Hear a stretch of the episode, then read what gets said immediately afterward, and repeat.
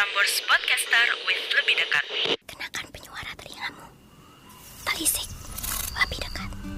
Ini adalah cerita tentang alam, tentang perubahan iklim, dan kearifan lokal. So this is all about nature, climate change, and local wisdom. Kamu sudah siap? Pasang penyuara telingamu.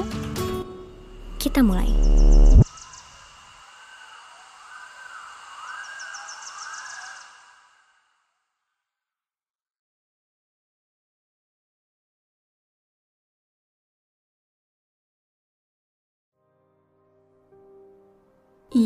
Adalah tanah. Salah satu komponen utama di dunia. Ia ada di mana saja, di lembah, pegunungan, kebun, sawah, dan di semua tempat. Tanpa tanah, kita tidak akan bisa hidup. Ia juga menopang kita agar tidak dijatuhkan oleh gravitasi. Namun, kita hanya membuatnya semakin menderita. Manusia merusak tanah dengan seenaknya, mengeruknya dalam-dalam, meracuninya, dan membuatnya kekeringan akibat air yang dikuras terlalu banyak.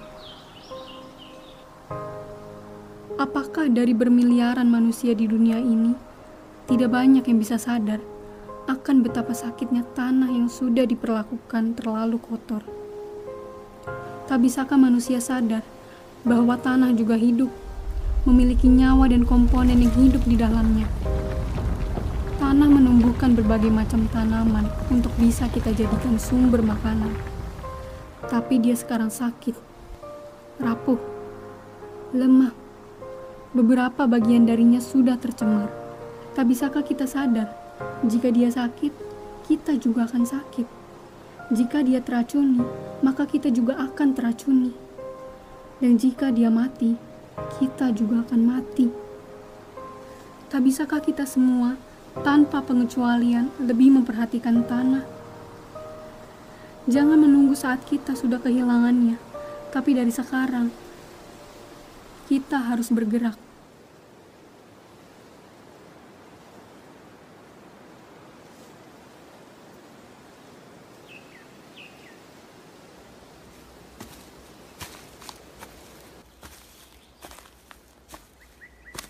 Kenalkan, aku Okta.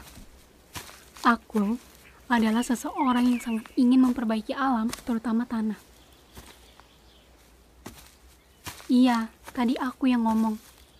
Gimana? Deg-degan nggak? Aku aja yang ngomong udah deg-degan. Sambil ngomong tadi, aku sambil memikirkan bagaimana rasanya jadi tanah. Menjadi yang terpenting tapi tersakiti. Sekarang, aku ingin mengajak kamu untuk lebih dekat kepada alam, terutama tanah yang kita pijaki. Biar kamu bisa sadar, sama aku juga sih. Mari sama-sama sadar bahwa tanah harus kita perbaiki.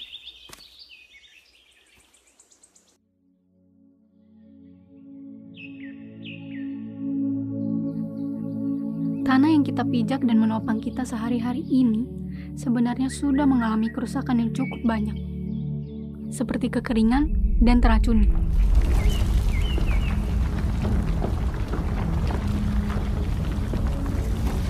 Salah satu penyebab tanah semakin tidak baik adalah pencemaran tanah. Ya, pencemaran tanah. Pencemaran tanah disebabkan oleh begitu banyak faktor yang paling utama, karena ulah manusia. Coba, apa saja? Kita sebagai manusia, apa yang sudah kita lakukan dalam membuat tanah tercemar? Coba, pikir dulu. Gak terpikir kan? Sama, aku juga.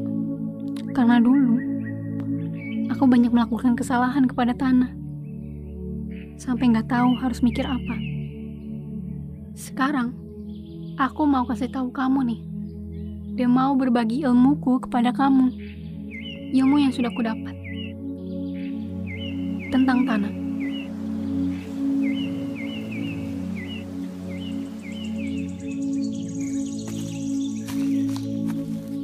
Untuk mendalami ilmu tentang tanah dan pencemarannya, aku berkesempatan untuk memperoleh ilmu dari salah satu ilmuwan sekaligus pendidik di Universitas Gajah Mada.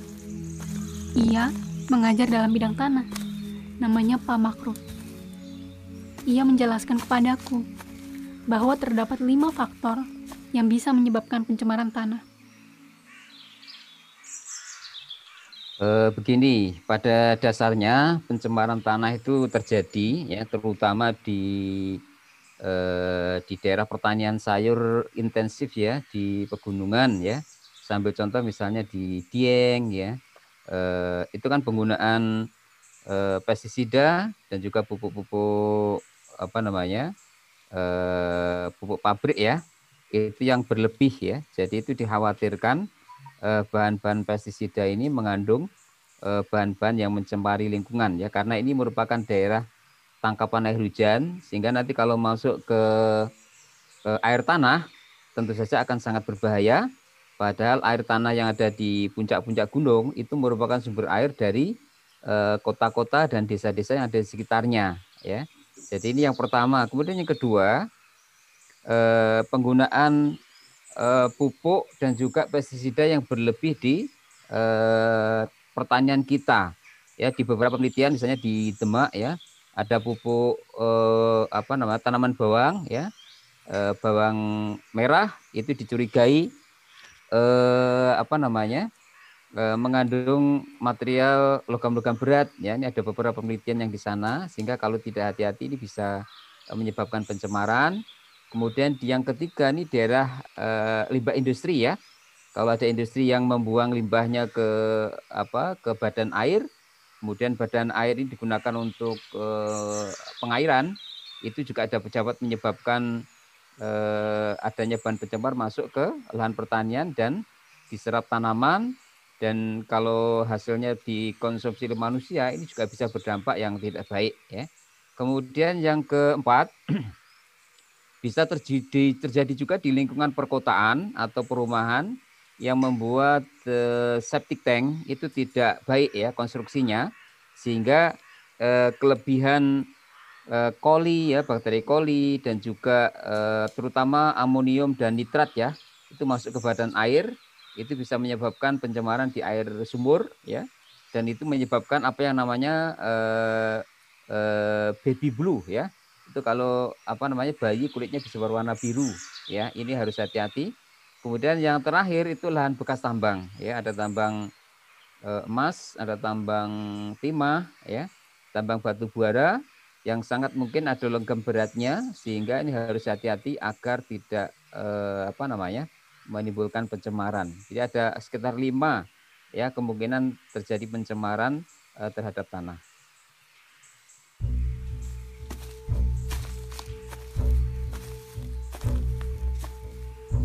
Wah, ternyata walau hanya lima poin, namun sangat merusak tanah ya.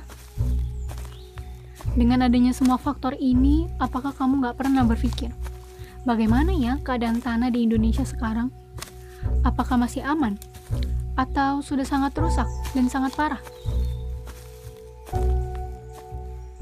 Secara umum, eh, kalau eh, diterapkan ya kaidah apa namanya konservasi yang bagus ya itu maka dia akan aman. Tetapi kalau eh, apa namanya masyarakat eh, kurang hati-hati gitu ya atau industri kurang hati-hati ini memang dapat menyebabkan ya potensi pencemaran itu ada ya. Dari tahun ke tahun kita melihat ya ada komplain ya. Jadi misalnya produk yang kita ekspor itu ternyata mengandung logam berat ya ini kalau di luar negeri kan eh, apa namanya kontrolnya bagus ya. Tapi kalau konsumsi dalam negeri biasanya enggak. Kalau dalam negeri itu pokoknya ya asal ada produk dimakan gitu ya. Jadi ini kehati-hatian. Kalau eh, kita harus cek ya eh, detailnya karena masing-masing daerah itu berbeda-beda ya. Daerah-daerah yang berlebih penggunaan pestisidanya ya, kemudian pupuk anorganiknya ini bisa eh, menyebabkan pencemaran ya. Tapi kalau yang kurang ya masih ada apa namanya pertanian eh, penggunaan material-material organik maka dia aman. Iya, pada intinya dengan banyaknya faktor pencemaran ini, tanah kita masih akan aman jika para warga, aku, kamu, dan semuanya bisa mematuhi aturan dalam memakai suatu bahan. Namun, bukankah pada intinya tanah kita sudah tercemar? Melihat banyaknya tindakan berlebihan yang sudah kita lakukan kepada alam, seperti menyemprotkan pestisida, menggunakan pupuk anorganik, mandi dengan bahan yang mengandung banyaknya SLS yang menciptakan busa, dan masih banyak lagi. Setelah mengetahui banyak bahan pencemar dan prosesnya, apakah kamu tahu betul apa sebenarnya fungsi dari tanah? Salah satu fungsi tanah adalah menetralisir racun atau bahan yang berpotensi mencemari tanah. Ia bisa menetralisirnya karena ada senyawa bernama mikrobia. Jumlahnya jutaan, dan dia bisa tidak berfungsi lagi jika terkena bahan pencemar terlalu berlebihan. Jutaan mikrobia yang dia bisa merombak ya bahan-bahan itu ya tetapi kalau kondisinya berlebih nah, pada titik itulah kemudian akhirnya tanah menjadi rusak ya jadi umumnya eh, petani atau masyarakat itu eh, apa ya eh, kurang didukung ya, kurang didukung dengan informasi yang tepat ya, sehingga mereka cenderung melakukan improvisasi ya, memberikan bahan-bahan itu e, berlebih ya. Nah, bisa dibayangkan bukan? Kalau mikrobia ini mati, bagaimana tanah akan membantu kita untuk hidup? Kalau dia mati, berarti tanah sudah mati. Mikrobia nyawanya. Bisa kamu bayangkan sekarang betapa gentingnya situasi ini. Betapa penting perubahan yang harus kita lakukan agar tanah bisa sehat kembali. Alasan utama tanah tercemar ternyata karena kapasitas tanah yang sudah tidak dapat menampung racun yang masuk. Perlahan tanah akan kehilangan fungsinya. Eh, apa bersifat spesifik ya. Tanah itu mempunyai kapasitas yang berbeda-beda ya. Manakala ketika kita menginginkan ya agar produktivitas tanah itu melebihi kapasitasnya ya itu yang akhirnya menyebabkan eh, apa namanya misalnya ya orang memberikan pupuk yang terlalu banyak orang memberikan pestisida yang terlalu banyak ya itu kan melebihi kapasitas tanah untuk eh, apa? Untuk menampung dan mengelolanya. Nah, kalau kelebihan itulah yang kemudian menyebabkan terjadi pencemaran. Ya, sebenarnya tanah punya kemampuan ya, kemampuan untuk mendegradable ya atau me, merombak ya. Tetapi kalau kondisinya berlebih, ya, pada titik itulah kemudian akhirnya tanah menjadi rusak ya. Jadi umumnya eh, petani atau masyarakat itu eh, apa ya eh, kurang didukung ya, kurang didukung dengan informasi yang tepat ya, sehingga mereka cenderung melakukan improvisasi ya, memberikan bahan-bahan itu eh, berlebih ya.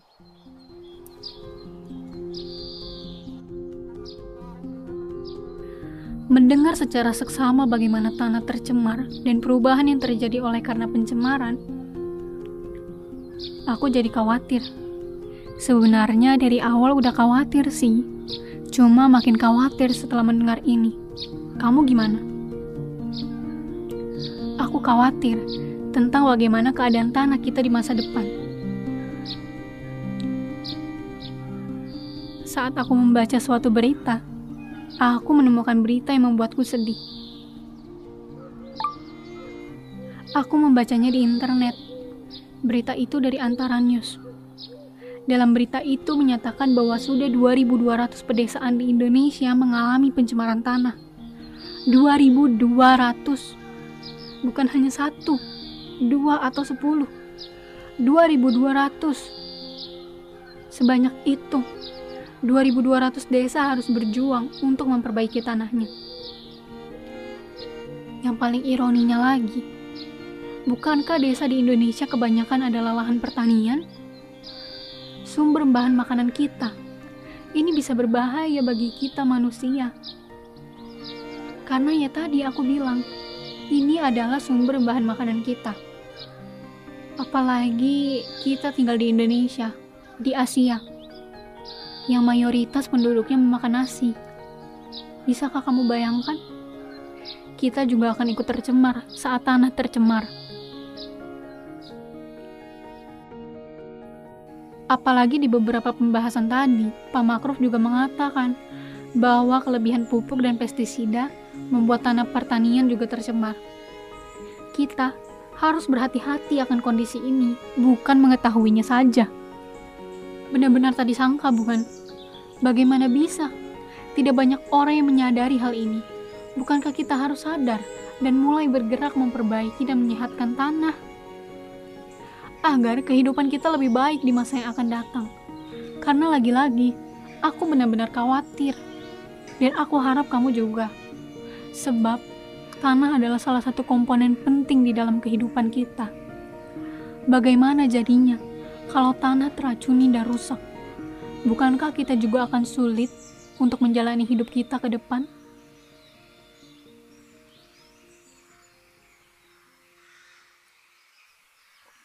Setelah membahas tentang faktor, alasan utama, dan perubahan yang terjadi akibat pencemaran tanah, sekarang aku ingin mengajakmu lebih dekat lagi kepada bahan-bahan yang menjadi faktor pencemar tanah. Bahan-bahan ini adalah zat kimia, salah satu senyawa yang sangat sensitif dan berbahaya. Zat ini memang dekat dengan kita. Bahan-bahan kimia dan zat-zat yang terkandung di dalamnya tidak hanya ditemukan pada laboratorium saja, namun banyak bahan kimia berbahaya yang melekat pada kehidupan sehari-hari kita. Memang tidak bisa dipungkiri. Pada umumnya bahan pencemar itu yang memang bahan kimia, khususnya yang beracun, seperti B3 atau bahan berbahaya beracun. Lalu ada logam berat juga. Yang tidak beracun juga ada, yaitu plastik. Tidak beracun tapi mematikan.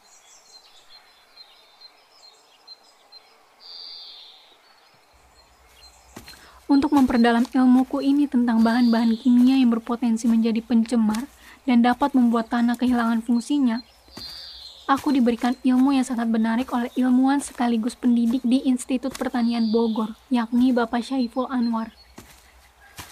Setelah aku membaca banyak artikel, aku mendapatkan informasi bahwa bahan B3 sangat berbahaya dan mencemari tanah dengan cepat.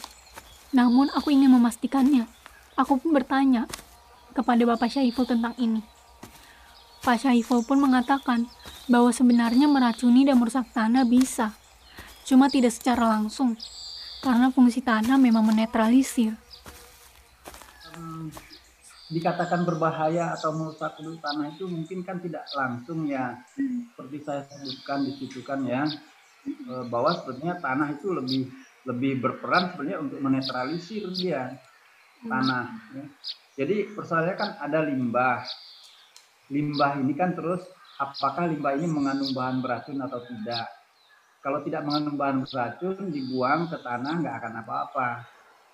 Limbah industri dan rumah tangga bisa menyebabkan pencemaran. Pemeliharaan dan proses yang baik sebetulnya bisa membuatnya tidak menjadi pencemar. Bapak Syaifu mengatakan kepadaku, jenis-jenis limbah itu ada banyak. Masing-masing jenis harus dikelola dengan baik, karena ada yang memiliki sisa, ada juga yang tidak. Limbah tidak boleh asal dibuang saja ke sungai maupun tanah. Ya, jadi ada yang di dalam limbah industri itu kan ada limbah padat, ada limbah eh, cair ya. Hmm. Nah sebetulnya peraturannya limbah-limbah ini harus dikelola, harus ditangani, tidak boleh dibuang ke lingkungan. Ya, misalnya limbah eh, industri apa namanya besi gitu kan, nah itu ada dia sisa-sisa besi atau logam-logamnya. Nah itu kan dia nggak boleh dibuang sembarangan. atau limbah cair. Limbah cair paling tidak itu kan dari proses proses pendinginan dan segala macam. Nah, itu kan dia pasti mengandung juga logam-logam ataupun bahan beracun lainnya. Ya. Nah, itu peraturannya tidak boleh dibuang. Harus diolah terlebih dahulu. Ya. Kalaupun dibuang harus secara harus secara ter, terkontrol ya, tidak mencemari lingkungan inti tidak mencemar lingkungan, dia tidak sampai kepada kehidupan gitu loh. Dengan adanya bahan kimia yang bisa merusak dan meracuni tanah, aku bertanya-tanya, bagaimana prosesnya sampai bisa terjadi zat kimia masuk ke dalam tanah dan mencemari tanah. Pak Syaiful pun menjelaskan kepada aku tentang prosesnya. Secara singkat, memang pencemaran itu tidak akan langsung terjadi. Butuh waktu yang lama, tapi tergantung dari dosisnya. Jadi tergantung, jadi sebenarnya sangat spesifik tergantung daripada jenisnya. Tapi secara umum tanah itu sebetulnya berfungsi untuk justru melindungi lingkungan lain ya, dari kemungkinan tercemar. Karena itu saya sebutkan dia bersifat tanah itu bersifat apa itu saya tuliskan di situ menahan, menampung, menahan, menetralisir, bahkan menguraikan. Hmm. Ya. Nah, cuman kemampuannya terbatas. Jadi kalau ada bahan pencemar masuk ke tanah, tanah itu tidak rusak. Ya, tidak rusak secara langsung. Ya, karena dia menahan dan segala macam. Cuman kalau jumlahnya terlalu banyak, ya, akhirnya tadi itu kemampuan tanah menahan dan terlewati, maka dia akan bisa masuk ke dalam kehidupan. Gitu loh apakah diserap tanaman atau memang ter, eh, apa namanya terekspos ya. Tapi kalau sudah tercemar apa yang akan terjadi jika tanah sudah tidak kuat lagi menahannya?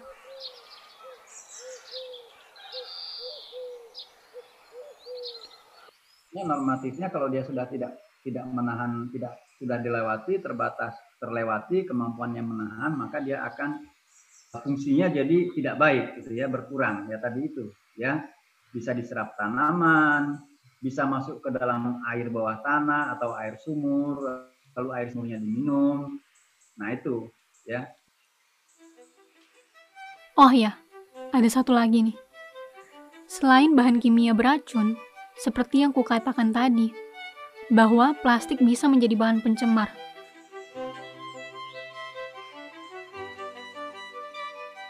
Walaupun tidak beracun, namun ketika dia mengendap di tanah dan hancur menjadi bagian kecil pun, ia akan tetap mencemari tanah. Pak Makruf dan Pak Syaiful juga menjelaskan mengenai plastik yang bisa menjadi bahan pencemar.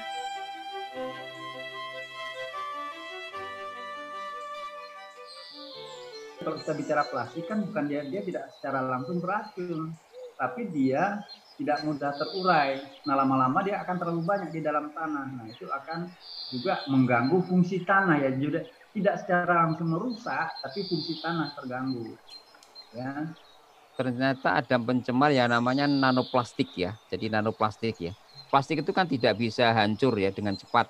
Tetapi plastik itu bisa hancur pelan-pelan menjadi berukuran nano ya. Nanoplastik ini kalau ukurannya nano itu bisa ke mana-mana ya bisa ke badan air, bisa ke mana-mana dan itu bisa masuk ke dalam air yang kita konsumsi. Ya, dan itu yang sangat berbahaya. Jadi budaya membuang apa? E, plastik ya, atau bahkan kalau bisa mengurangi ya, mengurangi konsumsi plastik ya. Itu eh, apa namanya? Mungkin bisa dimasyarakatkan ya. Sehingga kalau plastik khusus ya dibuang ke tempat khusus, nanti ada treatment khusus untuk plastik. Sudah tergambar bukan bagaimana menakutkannya masalah tanah jika tidak bisa kita perbaiki? Aku saja sudah mulai sangat cemas, sudah bergetar, merinding. Aku cemas dan aku ingin berupaya untuk merubah pola hidupku. Tanah yang menjadi salah satu komponen hidup kita kini telah dirusak, walaupun tidak total. Mengembalikannya itu akan sangat sulit. Tercemarnya aja sudah sangat sulit, berarti kalau udah tercemar, sudah sakit, berarti kembali pun sangat sulit juga. Walaupun bisa, namun harus dengan biaya yang sangat banyak. Bahan B3, plastik, dan segala hal yang organik kini harus diminimalisir. Dan kita harus menjaga tanah agar tetap dalam kondisi saat ini daripada memburuk. Ada satu hal yang bisa membantu tanah kembali ke kondisinya semula, yaitu adalah remediasi. Oke, jadi ini istilah yang harus di kalian pahami juga ya. Jadi kalau tercemar, maka untuk memperbaikinya disebut dengan remediasi. Ya. Kalau tercemar, maka proses yang harus dilakukan adalah remediasi. Ya. Ya. Jadi secara normatif semua pencemaran itu bisa kita remediasi. Ya. Cuman kalau tanah sudah tercemar, Mediasinya sulit atau setidaknya secara teknologi bisa, tapi biayanya mahal sekali. Biayanya mahal sekali. Gitu. Ya, jadi tentunya prinsipnya harusnya bagaimana sebenarnya jangan sampai tanah tercemar, gitu ya. Uh, ada namanya fitoremediasi, ya. Jadi kita memanfaatkan tanaman itu nanti tanaman bisa menyerap ya bahan penyemar sehingga eh, bahan pencemarnya dari tanah itu hilang ya. Atau juga eh, kalau sudah fitoremediasi kita juga dengan kemo remediasi juga bisa ya. Artinya dengan bahan-bahan kimia tertentu untuk me, apa untuk menonaktifkan ya bahan-bahan pencemar itu sehingga membentuk katakanlah membentuk garam ya sehingga dia mengendap ya kalau sampai bahan pencemar itu diserap oleh tanaman, lah itu sangat berbahaya karena apalagi kalau tanamannya dimakan oleh manusia, entah sayur ya, entah uh, makanan pokok ya, itu akan sangat berbahaya ya. Jadi intinya harus di uh, diremediasi atau direklamasi sampai kemudian menjadi uh, apa? menjadi sehat kembali. Ya tentu saja ini biayanya mahal.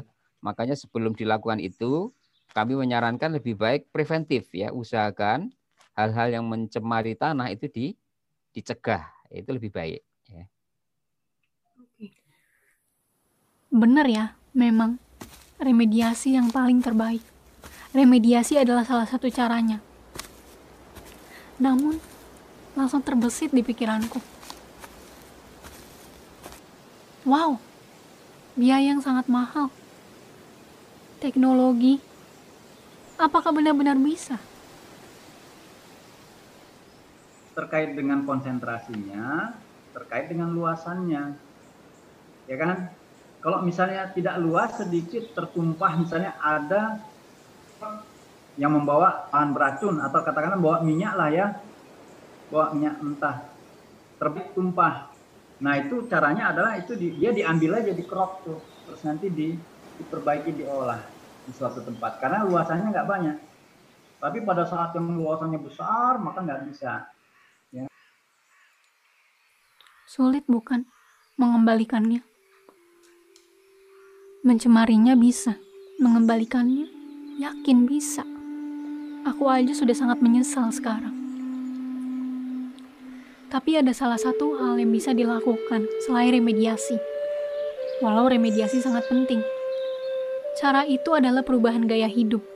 Dengan merubah gaya hidup termasuk rutinitas, penggunaan produk dan cara hidup ke arah yang berbeda akan membantu tanah untuk kembali baik ke kondisinya semula walaupun sangat lama.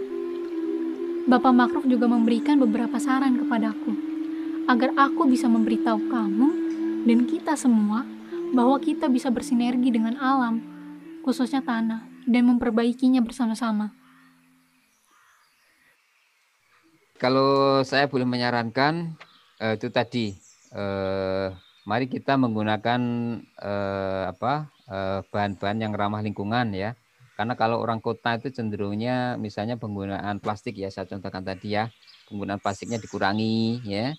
Kemudian penggunaan apa? Eh, air ya, penggunaan air itu dihemat ya. Kalau ujung-ujungnya kalau kita boros air itu kan juga eh, masuk ke badan air kan, limbah sabun tadi ya.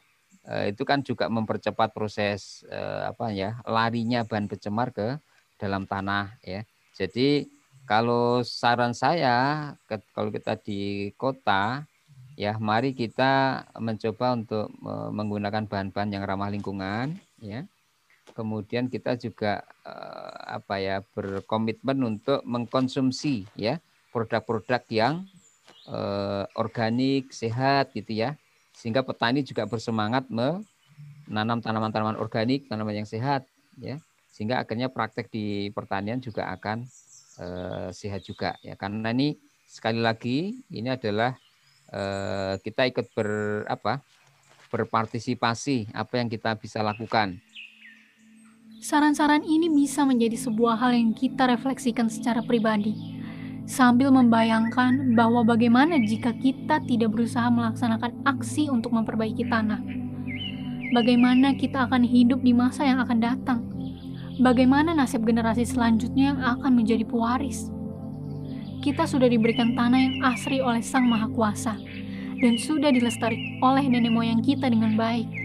Namun kita rusak hanya karena modernisasi dan perubahan yang terkadang tidak mengarah kepada solusi yang baik.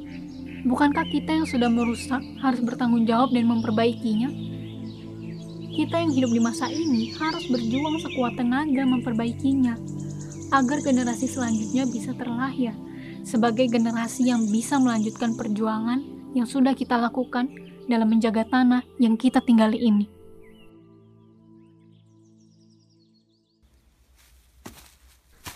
Apakah kalian tahu bahwa sebetulnya masih banyak orang yang peduli terhadap kesehatan alam, termasuk tanah yang menjadi pijakan kita setiap hari?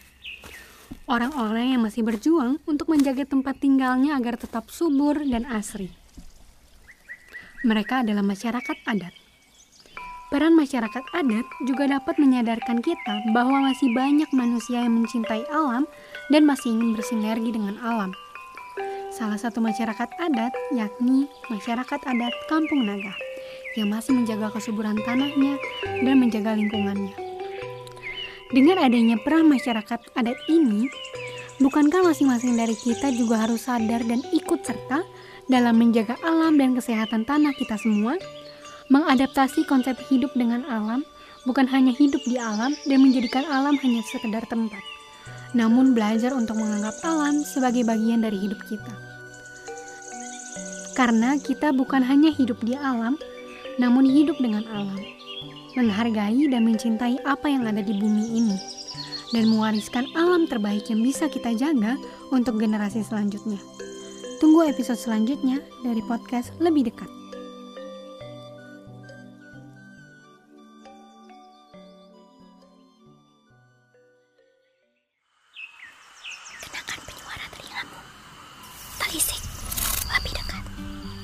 Adalah cerita tentang alam, tentang perubahan iklim, dan kearifan lokal. So this is all about nature, climate change, and local wisdom.